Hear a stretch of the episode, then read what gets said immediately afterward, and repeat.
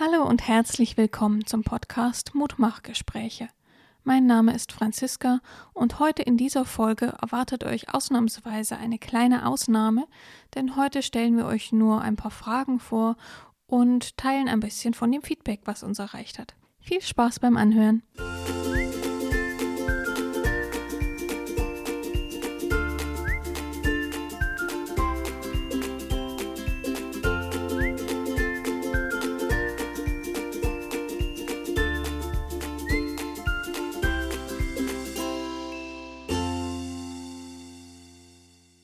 Hallo und herzlich willkommen zu einer neuen Folge beim Podcast Mutmachgespräche, Geschichten vom Leben und anderen Katastrophen. Mein Name ist Franziska und mir gegenüber sitzt wieder die liebe Sophie. Hallo. Und heute haben wir ein kleines Attentat vor auf euch, weil wir mal ganz abweichen von unserem üblichen Muster. Das heißt, es gibt weder ein Mutmachgespräch noch eine Erklärbär-Folge. Wir haben vor, heute, wie ihr im Titel schon gesehen habt, eine kleine Feedback- und Fragenfolge zu machen. Und zwar aus einem bestimmten Grund. Das werdet ihr gleich merken, wenn wir euch erzählen, welches Feedback wir bekommen haben. In diesem Feedback kommt nämlich mehrfach, das kann ich schon mal spoilern, dass sich der ein oder andere ein bisschen mehr Struktur wünscht. So viel lacht, weil eigentlich sind wir beide so kleine Struktur-Nerds, ne? Aber uns geht das irgendwie im Podcast verloren. Na, die eine hat das so nett beschrieben, wir hüpfen halt im Gespräch von einem zum nächsten und dann fällt uns das noch ein. Und deswegen gibt es heute mal den Versuch einer Struktur. Das heißt, der Aufbau ist, Trommelwirbel, wir gucken uns erstmal an, beziehungsweise wir teilen mit euch, was wir so für Feedback bekommen haben von euch. Und dann in Teil 2 versuchen wir mal so gut wie möglich und so kurz wie möglich eure Fragen zu beantworten. Also wenn das jetzt für euch heute nichts sein sollte und ihr lieber wieder auf ein Gespräch wartet, dann könnt ihr die Folge einfach überspringen, denn kommenden Freitag gibt es dann ganz regulär das nächste Mutmachgespräch. Und danach wird es auch weiterhin Erklärbär-Folgen geben, aber wir gucken mal, ob wir die tatsächlich ein bisschen kürzen können. Erstmal ganz allgemein ein riesen fettes Dankeschön an euch. Wir können uns gar nicht beschweren, wir haben sehr, sehr liebes Feedback bekommen, auch schon von Anfang an. Und so insgesamt war der O-Ton ganz oft, dass die Inhalte total toll sind und wichtig. Und die Leute sind häufig schwer beeindruckt von der Ehrlichkeit und Offenheit der Gäste. Also da lasse ich den Witz mal kurz weg, weil das ja wirklich so ist, dass ich auch schwer begeistert bin, dass die hier alle so die Hosen runterlassen. Ja, sehr mutig. Ja, und sich selber auch wirklich nicht schonen, sondern sehr intim teilen, wo die Schwierigkeiten lagen und was ihnen dann geholfen hat. Und was mich besonders freut, es kam auch immer wieder der Satz, dass es tatsächlich sehr ermutigend ist. Das ist das, was auf meinem schlauen Zettel mit Smiley steht. Das weniger glücklich guckende Smiley, da steht dann daneben, das tatsächlich auch ziemlich oft kommt. Dass es schwer fällt, sich hinterher dran zu erinnern, weil es unheimlich viel ist. Ja, kann ich mir gut vorstellen. Ja, ich oft nicht so. Ja, doch, weil wir schon immer viel anreißen, viele Themen anschneiden und dann halt hüpfen, so wie es die eine Feedbackerin ja gesagt hat. Und ich kann mir vorstellen, dass man, wenn man sich nicht so tief mit dem Thema bisher beschäftigt hat, dann ein bisschen überfordert ist am Ende und dann denkt, was war das jetzt alles, was ich da erzählt bekommen habe? Ja, und damit ihr mal wisst, wie es in meinem Kopf aussieht, wir haben die Folge fertig aufgenommen, die ist geschnitten und dann sitze ich zu Hause und denke mir, oh Gott, das habe ich vergessen und das hätte ich noch sagen müssen und das Beispiel wäre noch gut gewesen. Und dann holst du mich meistens zurück, es ist ja nur eine Stunde Podcast. Genau. Es kam tatsächlich auch die Rückmeldung, dass mehrere Leute die Folgen häufiger hören. Bin ich total erstaunt gewesen, aber auch etliche meiner Klienten hören die Folge, was ich ganz cool finde, ne? Weil ich gesagt habe, guck mal, wenn du das wiederholen möchtest oder das nochmal in Ruhe zu Hause anhören. Ja. Und da haben schon ein paar gesagt, hilft tatsächlich auch zur Wiederholung und dann hören sie sich doppelt an. Das ist so der eine Punkt, der mich freut, weil man hört sich ja nur was mehrfach an, was dann auch tatsächlich was bringt. Und das andere, das hast ja auch du viel erzählt, die Leute fangen an zu reden. Ja. Ja, wir gehen ja mal alle damit auf den Keks, redet. Es scheint zu funktionieren. Also ich habe ganz fies angekündigt, ich hätte ein Feedback, was du selber noch nicht kennst. Stimmt. Das würde ich dir vorlesen jetzt, wenn du magst. Ja, gerne. War völlig unerwartet und ich glaube, deswegen habe ich mich da auch echt so riesig drüber gefreut. Und die Liebe hat auch gesagt, dass es viel ist. Warte, ich fange mal an zu zitieren. Der hat geschrieben, die Inhalte, die ihr bringt, sind alle wichtig, super stimmig und passen total gut zusammen. Und dann hat sie ein paar Beispiele gebracht und dann meinte sie aber, ich weiß am Ende noch die letzten 2 Punkte und zum Teil die Tipps für den Alltag, komme aber gar nicht mehr an den Anfang ran und weiß gar nicht mehr, was am Anfang eigentlich war. Mein subjektiver Eindruck ist, dass es echt recht viel ist und ihr das nochmal kleiner machen könnt. Ich bräuchte mehr Struktur, für mich ist das oft einfach zu viel. Kurzer Zwischeneinwurf meinerseits. Wir nehmen uns das sehr zu Herzen und geben uns große Mühe, ab der nächsten Erklärbär-Folge tatsächlich weniger reinzupacken, einen klareren Aufbau zu haben. Ja, und eben das alles ein bisschen kleiner zu machen, wie die Liebe so schön geschrieben hat. Ging aber noch weiter. Sie hat dann geschrieben, am Ende ist man erschöpft und glücklich. Es ist so wertschätzend und so unverurteilend. Es ist humorvoll, selbstkritisch und ich finde, ihr seid sehr liebevoll miteinander. Es macht Spaß, euch zuzuhören. Wenn ihr lacht, finde ich es auch lustig und lache in dem Moment dann mit. Und ich finde, es ist sehr ermutigend und sehr bestärkend. Es hat was von Empowerment und bringt mich richtig in meine Energie. Oh, danke. Das war schön, stimmt's? Ja. Wir haben aber auch noch mehr Feedback gekriegt, über das wir sehr lachen mussten. Zum Beispiel wurde mir weitergeleitet zu der Folge, wo es um Umgang mit Gefühlen ging. Und zwar ging es da so um die Stelle, wo ich gesagt habe, wo im Körper fühlst du dich wie? Also wie drückt sich das Gefühl aus, in welcher Körperempfindung? Und dann hat einer geschrieben, also manche dieser Techniken klingen für mich immer noch sehr nach und dann tanze auf einem Bein mit 3 vertrockneten Mistelzweigen in der erhobenen linken Hand gegen den Uhrzeigersinn um diesen Baumstumpf. Ich muss da so lachen, weil das könnte von meinem Mann sein. Der würde dann nur noch sagen, und bitte mit Delfingesang. Ja, ich verstehe, was er meint. Ich verstehe auch, was er meint, weil das ja wirklich, wenn man sich damit so noch nicht beschäftigt hat, erstmal völlig abstrakt klingt. Ne? Genau. So, was will die von mir? Es ging aber noch weiter, weil er dann meinte, beim zweiten Hören klingt es weniger seltsam. Na schau. Nichts gegen Mistelzweige. Überhaupt nicht. Magst du ein Feedback teilen? Ja. Ich habe eins bekommen von einer Schulfreundin, die den Podcast auch hört, im tiefen Thüringen. Ich höre gerade das Mutmachgespräch von Sue und werde so massiv getriggert. Da liegen meine Baustellen begraben. Die Angst, nicht attraktiv genug zu sein, dem Partner nicht zu genügen. Die Vorstellung, erst dann eine komplette, richtige Frau zu sein, wenn man mindestens ein Kind bekommen hat. Wahnsinn, dass Sue so offen über all das sprechen kann. Ich finde die Idee mit den Mutmachgesprächen einfach nur mega. Ist es nicht cool? Also nicht, dass sie diese Zweifel hat und so, ne? Aber dass es dann greifbar wird und dass man es dann ja auch angucken kann und bearbeiten kann. Und vor allem, und das ist was, wo ich sehr froh bin, dass diese Idee tatsächlich so aufgeht, dass die Leute merken, sie sind nicht alleine mit ihren Dingern. Ja, dass sie sich wiedererkennen. Ja, wir sind alle irgendwie verkorkst, ne? Aber die meisten Macken kann man ganz gut beheben. Zudem, man ist nicht alleine damit, passt ganz gut, dass mir noch eine Frau geschrieben hat, wir haben es nun eingeführt, dass wir uns in einer kleinen Frauengruppe jeden Freitag treffen und bei einem Glas Wein über den Podcast sprechen. Letzte Woche war es für uns alle sehr spannend mit den 5 Arten der Liebe. Wir haben den ganzen Abend geredet, um unseren Typ zu bestimmen und dann, noch viel schwieriger und spannender, den unserer Partner. Vielen Dank, ihr Lieben, dass ihr sowas macht und dass ihr uns dann daran teilhaben lasst, weil ihr seht Sophie nicht leuchten gerade, aber ich sie strahlt. Das. Ja, weil das cool ist.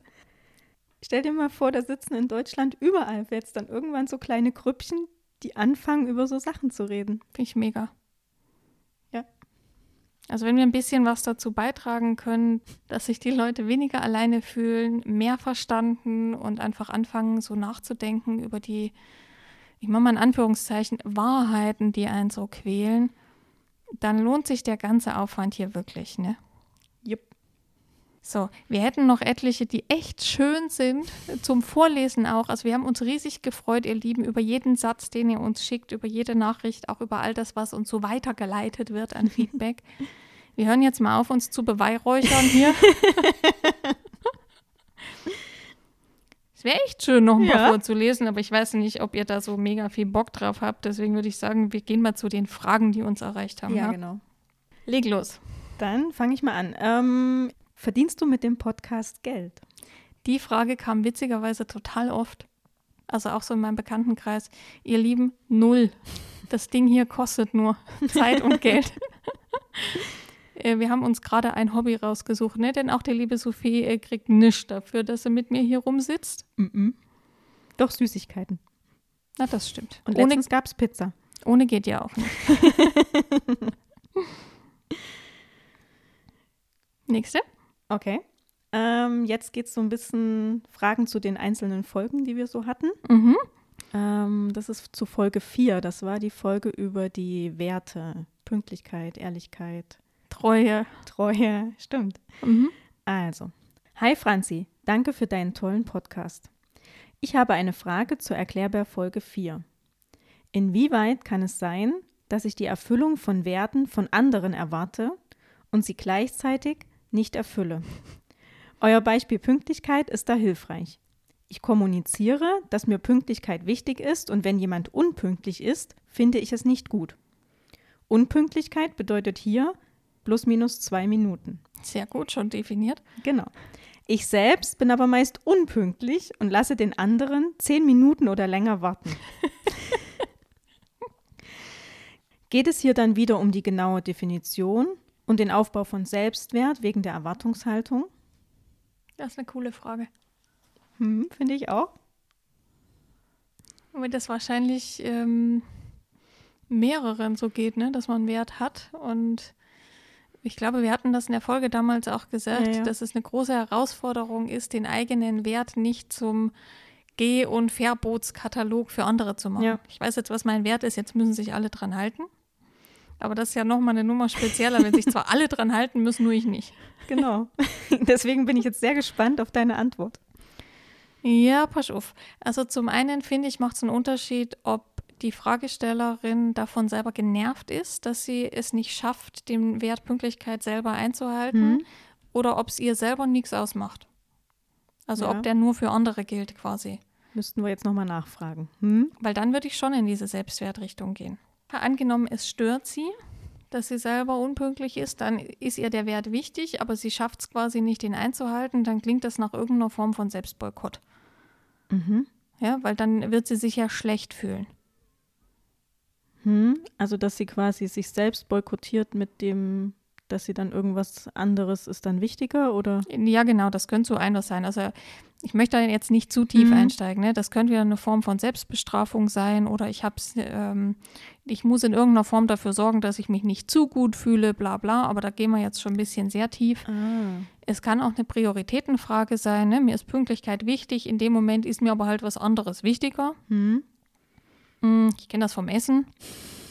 Also mir ist eine gesunde Ernährung wichtig und oft bin ich aber zu bequem oder zu faul. Wenn ich dann nachts heimkomme, anstatt mir jetzt noch was Angemessenes zu machen, was meinen Werten entspricht, ist mir in dem Moment der Wert Bequemlichkeit wichtiger. Ja. Aber wenn es ihr jetzt nichts ausmacht, also wenn sie sich nur ärgert, wenn die anderen zu spät kommen und bei ihr selber ist es völlig lässig, dann könnte das schon so eine Selbstwertgeschichte sein. Du guckst kritisch. Ja, inwiefern? Na, wenn wir zwei jetzt was ausmachen und du kommst zu spät, dann könnte in mir bewusst oder unbewusst so Gedankengänge ablaufen wie, du respektierst meine Zeit nicht, ich bin dir nicht wichtig genug, warum lässt du mich warten, dir ist alles andere wichtiger. Wenn ich aber jetzt zu spät komme, weiß ich genau, das hat mit meiner Zuneigung dir gegenüber nichts zu tun. Ja, okay. Sondern kriege ich es halt nicht auf die Kette, weil ich muss noch schnell das und das machen oder ich muss jetzt noch schnell meinen Schlüssel suchen oder was weiß ich. Aber das hat ja in meinem Kopf mit dir nichts zu tun. Was ich ja aber nicht weiß. Genau, was du nicht weißt. Und andersrum, wenn du zu spät kommst, dann denke ich nämlich nicht, ach, die sucht bestimmt mal wieder ihren Schlüssel oder steht an der dritten Ampel, die wieder rot ist, sondern, was ich gerade gesagt habe. Ja. Du hast halt andere Prioritäten. Ah ja. Ja? Also ich habe keine Ahnung, ob sie damit jetzt was anfangen kann, aber das ist jetzt so, also spontan würde ich jetzt mal in die Richtung gehen. Ah ja. Ja, ist jetzt, liebe Fragestellerin, gib mal Feedback, ob du dich wiedererkannt hast in den Beispielen, die wir jetzt gesagt haben. Okay, dann gehen wir zur nächsten Frage. Mhm.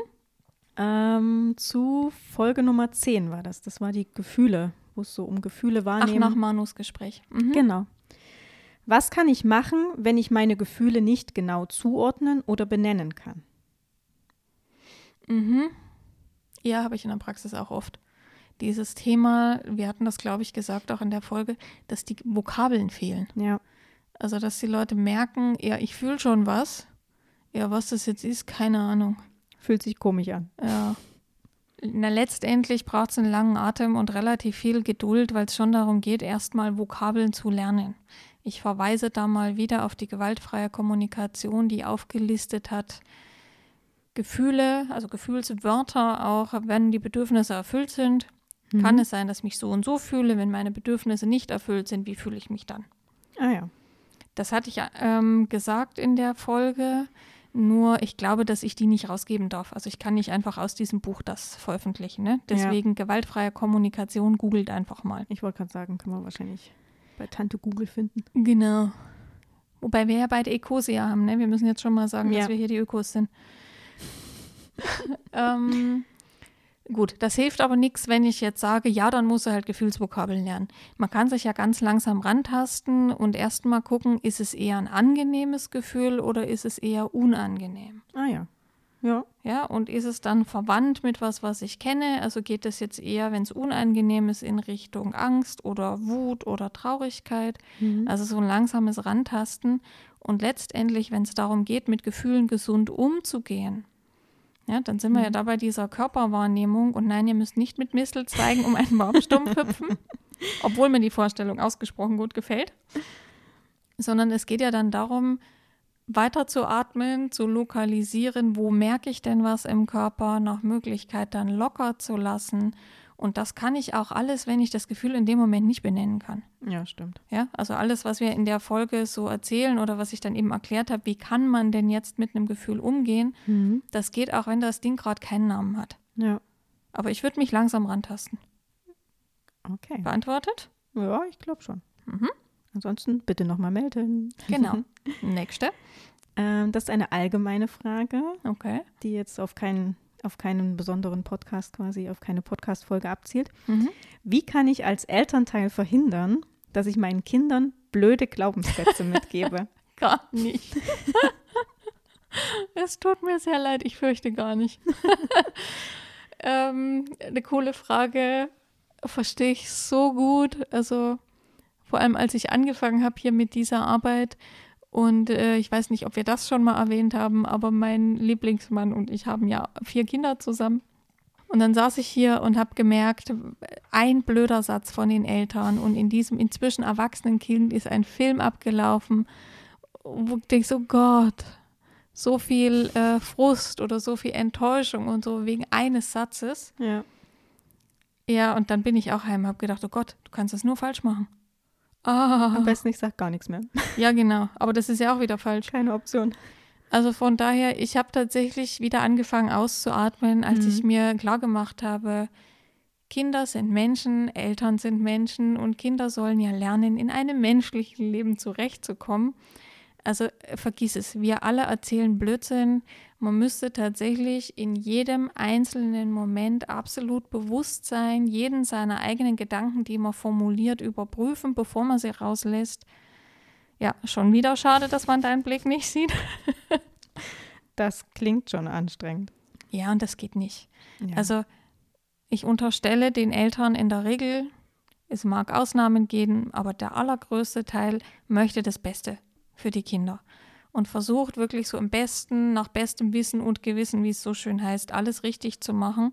Das heißt, die Kinder so gut wie möglich auf ein Leben als glücklicher Erwachsener vorzubereiten. Und manche Eltern glauben halt, sie müssten ihre Kinder hart machen und vor Enttäuschungen beschützen, ja? Und dann geben die entsprechende Überzeugungen mit. Und andere denken, sie müssten ihre Kinder in Watte packen und ihnen jedes Hindernis aus dem Weg räumen und geben dann solche Überzeugungen mit. Also ich vermute, der oder die das gefragt hat, ich glaube, das waren eher, ne? hat wahrscheinlich Kinder oder trägt sich mit einem Kinderwunsch oder irgendwie so, dass sie sich darüber Gedanken macht. Also ich würde als erstes mir mal die Überzeugung angucken, ich muss es richtig machen. Weißt du? Ja. Weil so bewusst, so achtsam, so liebevoll, wie es denn möglich ist, mit den Kindern umgehen, dann ist man auf einem guten Weg. Aber dass wir den Kindern nie irgendeinen Blödsinn mitgeben, vergiss es, keine Chance. Nur das Coole ist, auch die werden groß und können lernen, ihre eigenen Gedanken zu überprüfen. Ja, wollte ich gerade sagen. Also die müssen nichts von dem, was wir als Eltern so mitgeben, für immer und ewig behalten. Punkt. Okay? Okay. Gut, nächste. Eine längere Frage, okay, beziehungsweise mit einem Beispiel quasi, bei der wir dann am Ende auf eine Frage kommen. Mhm. Es geht nochmal so um Werte. Genau, ja, doch, Genau. Es geht um Werte und Glaubenssätze. Also nehmen wir an, es gibt eine Person, die in der Arbeit im Gleitzeitmodell arbeitet. Das heißt, keine festen Arbeitszeiten, genau, kann kommen und gehen, wie man möchte. Genau, also derjenige muss quasi nicht pünktlich, also zu einem bestimmten Zeitpunkt an der Arbeit sein. Mhm. Und das bewirkt quasi, dass bei der Person, dass sie halt sagt, cool, ich muss nicht zu festen Zeiten irgendwo an der Arbeit sein. Dadurch habe ich weniger Stress, weniger Zeitdruck. Finde ich cool. Mhm. So, jetzt zieht sich dieses lässige Zeitgefühl, nenne ich es jetzt mal, in sein Privatleben rein. Mhm. Was dazu führt, dass er bei Treffen mit Freunden, Verabredungen immer wieder unpünktlich ist. Derjenige. Das finden die Freunde weniger cool. Weisen ihn dann mehrmals darauf hin, sagen, hey, nicht so super. Mhm. Und jetzt könnte ja quasi, ach genau, und die Person ändert aber nichts an ihrem Verhalten. Erstmal. Bleibt unpünktlich, genau. Und jetzt könnte ja quasi der Freundeskreis damit reagieren, dass er halt besagte unpünktliche Person nicht mehr einlädt oder halt ausgrenzt, weil sie das halt blöd finden. Mhm. Was dann wiederum dazu führen kann, dass ja besagte unpünktliche Person über dieses Verhalten der Unpünktlichkeit nachdenkt und dann das Verhalten entsprechend ändert. Ich rattere und komme langsam hinterher. Und die Frage ist, wäre jetzt, inwieweit sind unsere Werte und damit verbunden auch unsere Glaubenssätze wirklich unsere eigenen? Weil hier wäre ja quasi, wenn derjenige jetzt sein Verhalten ändert und pünktlich dann ist, ist das ja ein, ich sag mal, erzwungenes Verhalten durch den Freundeskreis. Ja, spannend. Okay, warte, lass mich kurz nachdenken. Also die Frage ist quasi, inwieweit wäre jetzt Pünktlichkeit ein eigener Wert? Genau. Ja, gar nicht. Muss ich erklären, ne? Mhm. Okay, pass auf. Das ist spannend. Ich versuche mal, mich möglichst kurz zu halten, weil in mir kribbelt es schon wieder. Auch da könnte man jetzt ausholen. Nein. Gut. Nein, wir haben versprochen, oder ich habe versprochen, ich übe. Ich würde demjenigen jetzt unterstellen, dass Pünktlichkeit noch nie ein Wert war und auch jetzt nicht ist. Weil schon zu Beginn, so mit der Gleitzeit und so, klingt das so, als ob sein Wert jetzt nicht Unpünktlichkeit ist oder so, sondern Freiheit, also dass er entscheiden kann, wie er seinen Tag gestaltet zum Beispiel. Ja.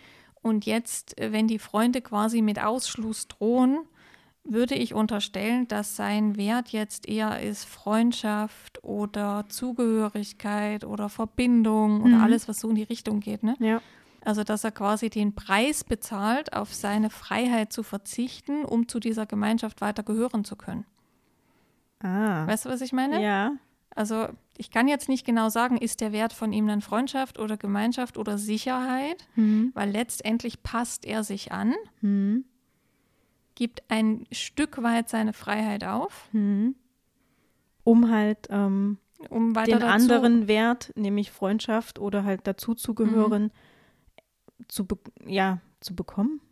Erfüllt. Ja, weiterleben zu können, ja. Ich habe kurz überlegt, da könnte ja auch der Wert Liebe dahinter stecken, weißt du, ich mache das jetzt meinen Freunden zuliebe, aber das hat er ja nicht getan. Sondern der hat ja erst angefangen, oder im theoretischen Beispiel, genau, er würde sich ja erst ändern, wenn quasi der Ausschluss als Konsequenz droht. Druck erhöht wird. Genau, und dann würde ich sagen, gibt er halt ein Stück weit seinen Wert der Freiheit auf, um eben diese Zugehörigkeit zu bekommen.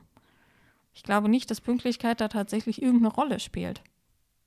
Ja, wäre jetzt spannend zu wissen. Also ist jetzt sehr theoretisch und wie gesagt, ich bremse mich, weil wenn man jetzt Glaubenssätze anguckt, ja, wenn das so Glaubenssätze sind, um Freunde behalten zu können, muss ich mich ihnen anpassen, muss ich mich beschneiden, muss ich mich beschränken und so, dann ist das ja das, was er erlebt. Das wäre halt jetzt ein Beispiel der Pünktlichkeit, aber ich vermute, dass derjenige sich dann auch in anderen Sachen anpassen würde. Ja. Ja, also wenn diese Freunde jetzt zum Beispiel auch sauer sind, wenn man Verabredungen absagt. Ja.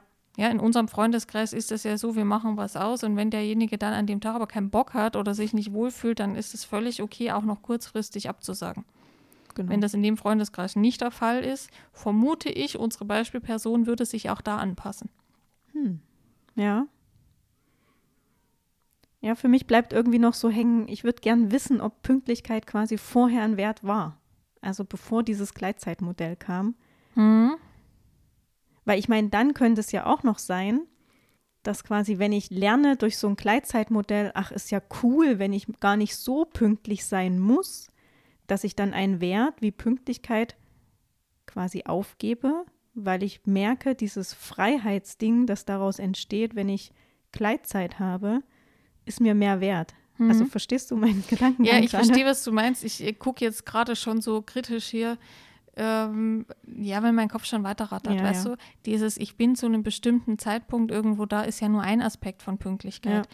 Selbst wenn der jetzt Gleitzeit hat, wird er ja zu einem bestimmten Punkt seine Arbeit erledigt haben müssen, was auch was mit Pünktlichkeit zu tun hat zum Beispiel. Das wissen wir jetzt alles nicht. Aber ich bleibe mal in der sehr theoretischen Ebene, weil es ist ja auch, also die Frage ist ja auch formuliert mit könnte, wäre, wenn und so. Ich glaube schon, dass unsere Werte unsere eigenen Werte sind. Aber ich glaube, dass wir ein Stück weit anpassen, um halt die höchsten Werte erfüllt zu bekommen. Und zum wenn Beispiel ich jetzt Beziehung oder Freundschaft. Ja, und wenn ich jetzt einen Glaubenssatz habe, dass ich quasi die Sicherheit einer Gemeinschaft beißt mit meiner individuellen Freiheit, dann werde ich halt entweder auf das eine oder auf das andere verzichten müssen. Wenn ich den Glaubenssatz habe, dass beides ganz gut geht, dann geht es eher in die Richtung, aber da höre ich jetzt mal auf an der Stelle, weil Sicherheit versus Freiheit wäre wieder eine eigene Folge. Ich wollte gerade sagen, wir driften schon wieder ab. Gut. Aber danke. Falls dazu noch Fragen sind vom Fragensteller oder der Fragestellerin, immer her damit. Last but not least, noch eine Frage zu der Folge von Markus, also die letzte jetzt. Genau, die aktuellste jetzt. Gestern haben wir in unserem Mädels-Debattierclub, das ist besagte Frauenrunde, von der wir vorhin gesprochen haben. Die mit dem Wein. Genau. Den Podcast mit Sus Mann angehört.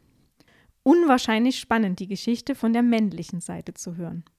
Du hattest bereits angesprochen, wie Pornografie die Ansichten von und über Sexualität verfälscht. Uns würde total interessieren, was das im Detail mit einem Mann macht, beziehungsweise auch die weibliche Sicht darauf. Also diese Sache Porno versus Realität. Was macht das in unseren Köpfen? Gut, dass man die Denkpausen rausschneiden kann. Und es ist nicht, dass mir nichts einfällt, sondern ich versuche auch da wieder, mich ein bisschen zu bremsen. Na, zum Ersten ist es diese ganze Vergleicherei-Geschichte. Also ich weiß jetzt nicht mehr, inwieweit wir das in dem Podcast schon ausgeführt haben, aber wenn du dir einen Porno anguckst, ja, dann wird da, Entschuldigung, die Ausdrucksweise, aber da wird da jetzt keiner eine Warze am Sack haben. Entschuldigung. Weißt du? Also das ist alles so genormt, alles sehr groß und sehr reine Haut und wenig bis gar nicht behaart. Ich wollte gerade sagen. Und keine Pigmentstörungen und so weiter. Genau. Und das ist ja unabhängig vom Geschlecht, also wir hatten, ich weiß nicht, ich glaube bei Su-Folge hatten wir das kurz erzählt, erinnerst du dich an unsere Let's Talk About Sex Frauenrunde, wo wir wirklich erstmal drüber geredet haben, wie sehen denn weibliche Geschlechtsorgane aus? Ja, stimmt. Und wenn du dir jetzt einen Porno anguckst, dann ist es immer so, dass die äußeren Schamlippen schön über den inneren sind und dass da nicht die inneren größer sind oder raushängen und so weiter. Das heißt, wenn man jetzt in einem sehr jungen Alter Pornos anguckt, dann bekommt man eine Norm vorgesetzt und denkt, so ist es richtig.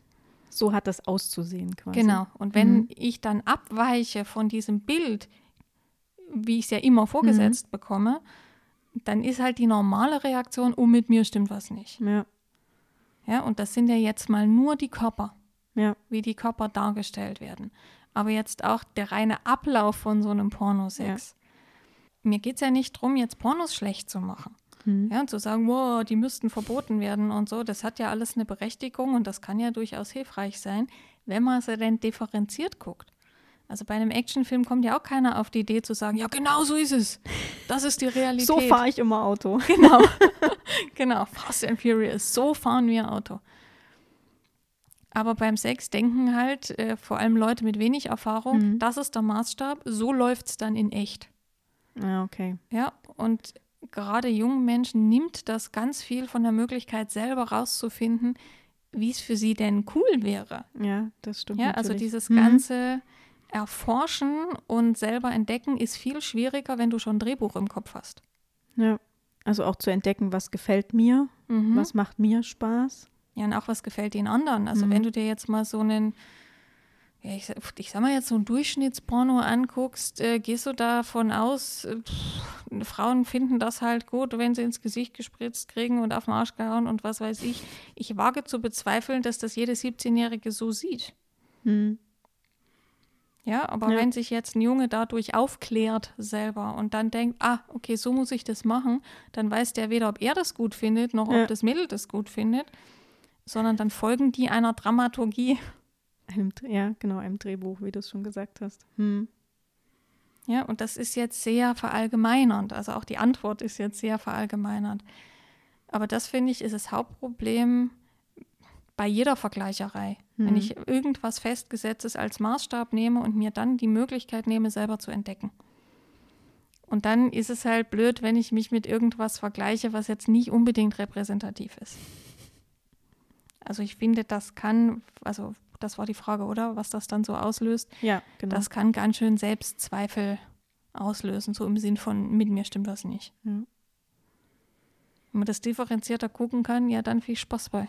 Wenn man es halt wie einen Actionfilm guckt oder wie einen Disney-Liebefilm, so laufen die Beziehungen halt auch nicht alle. Oh Mann. So vom Realitätsanspruch. Ja, danke. Ich glaube, wir haben die Frage ein bisschen beantwortet oder neue Denkanstöße auf jeden Fall gegeben. Na, falls die Mädelsrunde Lust hat zu berichten, fände ich cool. Ja, wenn wenn da ein paar Erfahrungsberichte kommen. Das ist generell so. Also das haben wir jetzt gar nicht mit eingebaut in unseren Zeitplan heute. Aber Erfahrungsberichte kommen relativ viel.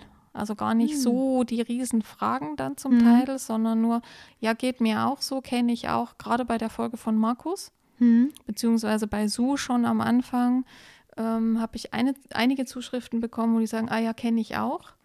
Und wirklich erleichtert waren auch. Dass sie nicht allein sind, oder? Dass sie nicht alleine sind zum einen und auch mal erzählt zu bekommen, ja, nach vielen Schwierigkeiten, aber es gab ein Happy End, es geht. Ah, ja. Und vor allem nicht mit, ach ja, dann haben wir ein Buch gelesen, dann war alles supi, sondern so dieses Auf und Ab und noch ein Anlauf und dann Streit und wieder zusammenfinden und so. Aber jetzt bei dem speziellen Porno-Thema, also falls jemand berichten möchte oder gerade die Mädelsrunde, was die denn so für sich rausgefunden haben, ich habe neugierig. Also Mädels, her mit euren Antworten. So, haben wir noch mehr? Nee, das war's. Echt? Ja, wir wollten kürzer machen, also. Seltsam. Ich muss da jetzt noch ganz zickig hinterher schicken, dass wir schon auch Nachrichten bekommen haben bei einer der letzten Folgen, wie schon nach einer Dreiviertelstunde aus. Ja, aber ich habe auch eine Nachricht bekommen, da stand, die Folgen sind erschreckend lang. Fairerweise zur Vorwarnung. Die Mutmachgespräche, also die Folgen, in denen ich einen Gast habe, der oder die seine Geschichte erzählt, die werden so beibehalten. Also das Format bleibt so, je nachdem, wie viel die Leute erzählen möchten, sind die Folgen halt zwischen einer Dreiviertelstunde und 1,5 Stunden. Was die Erklärbär-Folgen angeht, geben wir uns große Mühe, ein bisschen zu kürzen, mehr Struktur reinzubringen.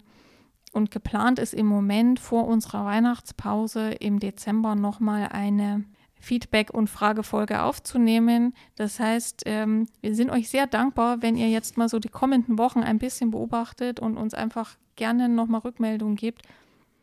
Passt das jetzt so? Braucht ihr noch mehr Struktur? Wenn ja, wie stellt ihr euch die vor? Ja, genau. Das wäre doch auch cool zu wissen. Ja, weil wir werden jetzt ein bisschen rumprobieren. Genau. So in den kommenden Erklärbär-Folgen. Genau, wir haben so ein paar Ideen gesammelt, wie wir das aufbauen könnten und kürzen und anders strukturieren. Also immer her damit, wenn euch das besser gefällt oder anders oder nee, jetzt ist ganz doof, dann sagt es. Genau. Allen recht machen ist nicht, aber wir geben unser Bestes, dass ihr euch so viel wie möglich rausziehen könnt. Genau. Gut, dann hören wir tatsächlich mal auf zu quatschen, beziehungsweise wir quatschen weiter, aber wir machen die Mikros aus. Wünschen euch ein schönes Wochenende und eine tolle Woche. Und dann geht's nächste Woche mit einem für mich sehr, sehr schönen Mutmachgespräch weiter. Bis dann, ihr Lieben. Ciao.